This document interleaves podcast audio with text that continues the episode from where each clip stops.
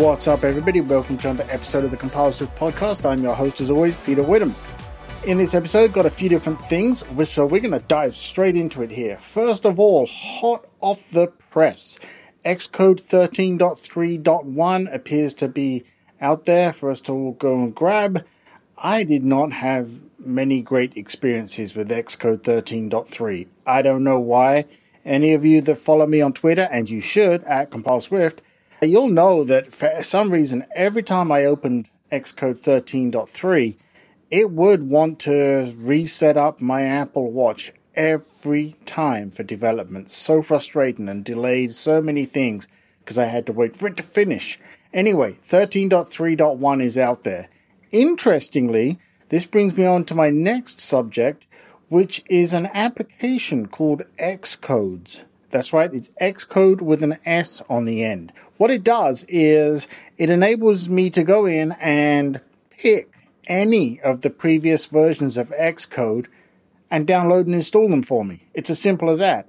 And in fact, what's really funny about this is that is how I learned about Xcode 13.3.1. It turned up in the list on Xcodes, which comes from a reputable source. So it's not like it's some shady download server somewhere. And it told me in there, even before the Mac App Store on my Mac here told me that it was available, which I think is kind of funny and kind of interesting.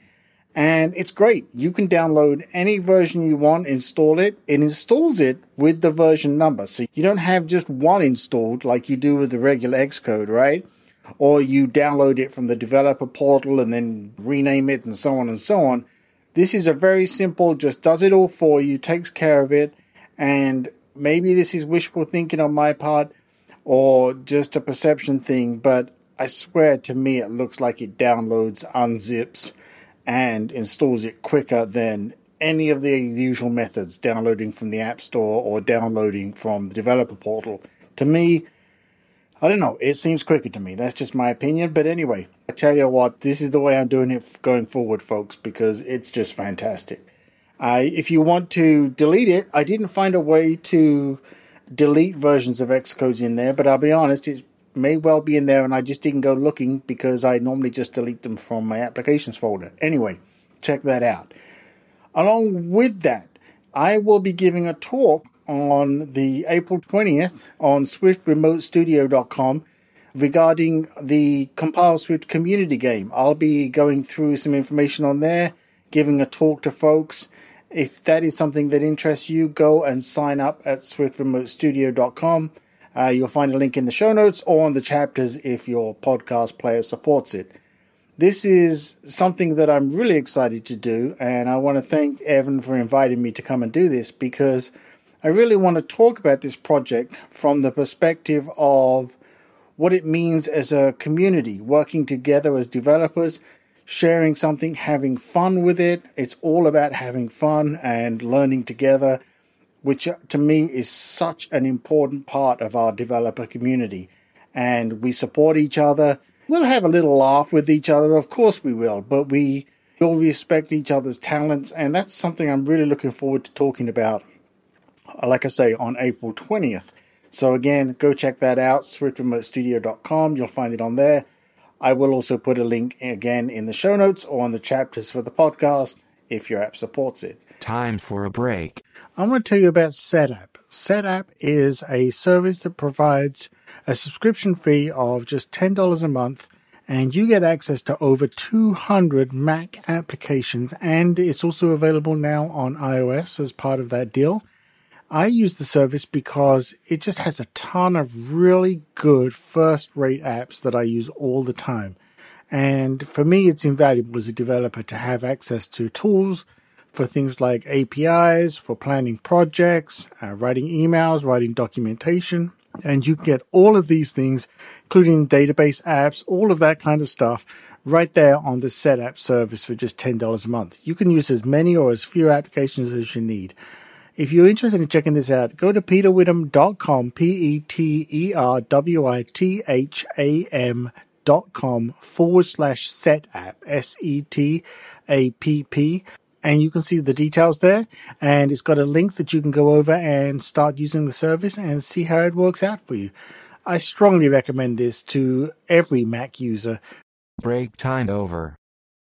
Another one. WWDC 22. Yep, it's announced as no surprise to us right June this year, but it's always nice when Apple finally says it. So uh, if you are interested in the details, of course, if you go to developer.apple.com and it's right there to tell you. But as always, kicking off on June the 6th, got an announcement for that coming up soon. I'm not going to tell you right now, but uh, those of you who've been listening for a few years may well be figuring out what that is already. But like I say, we've got our developer conference, going to be very interesting. I'm not going to sit here and speculate just yet on what we may or may not see. I'm not even sure that I'm going to do it before the uh, event. You know, it is fun to do that, but lots of other folks do it, and I love listening to their theories and everything else. Maybe I'll do one, we'll see. But that is this year's announcement from Apple. It's interesting. It's a slight return, and I say slight return to the conventional way of doing things. You can go to there. It's invite only, but there is a way you can do this. You can go basically on the day for the watch. Essentially, a watch party is what it is.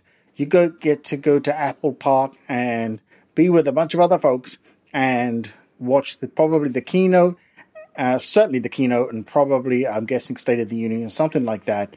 And you get to to watch it there. The rest of us get to watch it online. My guess is it's going to be very selective, Apple, and how they do things.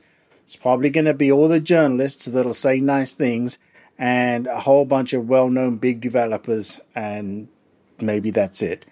Hoping to see lots of students there as well, because Apple is playing up the student thing this year like they do every year. That I think is fantastic. I, I do commend Apple for embracing essentially, you know, developers who are starting out, students, and everything else. But hey, don't forget the rest of us, Apple, right? Nothing against the students and everything else, but we're the ones that are making the money on the App Store. Don't don't forget us. It's not all about the journalism and the PR. Just saying. Uh, but yeah, we'll it'll be online for the most part this year, as it's been in the past couple of years. Those of you who've listened to previous episodes, like the ones last year, I'll put a link in the show notes to my uh, keynote and my State of the Union episodes with Leo Dion from the Empower Apps podcast. You should check that out as well. We spoke about how great the videos and how very well it works because Apple gets to do what it does so well and craft the message. Although it, it certainly is a welcome return to see some folks doing it in person and that kind of natural approach to it as opposed to the perfect message, which sometimes can be a little too perfect and a little too crafty. But anyway, I'm sure we'll hear more about that as we get closer to the conference. I have lots of other things, believe it or not, that I want to talk about because I have been doing a ton of work with Swift UI and MapKit and a whole bunch of other things that I really want to talk to you all about and get into some technical details with it. But I'm going to save those for some other episodes because I wanted to just catch up and give you the brief highlights of where we're at, where we're going, and, and what we can expect in the near future. If you have been paying attention, you will know that we have a very active live stream for the compileswift.live, or you can go to twitch.tv forward slash compileswift. And of course, you can follow on compileswift.com.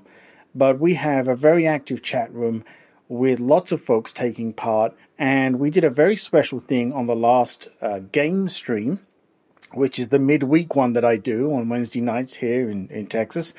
And we actually had a special guest and we we set it up so that not only can we talk in the chat room, but we had an audio call in as well for a gentleman that we refer to as uh, my own treachery is his his handle, and he was walking us through a whole ton of refactoring and improvements on the code base that we have, and it was really nice to talk to him in person.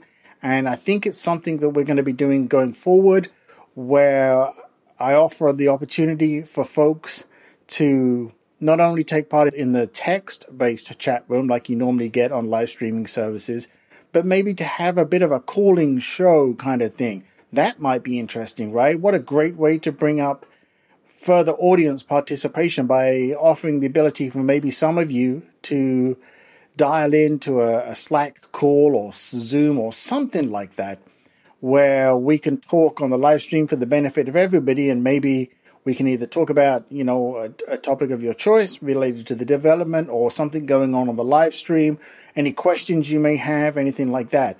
On the live stream i do get a lot of people come in saying that they're just getting into development which i think is just super exciting and i want to help those folks as much as i can so maybe we'll do a thing where some kind of sessions where you know folks can, uh, can, dial in who are new to it, ask questions, and we can answer them for the benefit of everybody. Maybe even turn them into podcast episodes. I don't know. This was a very interesting test that worked out well and opens up a lot of opportunities to give back to the community and let the community be part of it, which is the whole reason I started all of this to begin with. If you're interested in any of that, let me know. You can find me, like I say, compileswift.com compile Swift on any of the networks as well, right? Any of the social networks. Uh, if that's something that interests you and you want to be part of it, just reach out. We can talk about it. And also just drop in the live stream as well. I, this is something that I did not see coming and super delighted that it turned into a thing and really want to embrace this. So that's it for this episode. I will catch you in the next one. Have a great week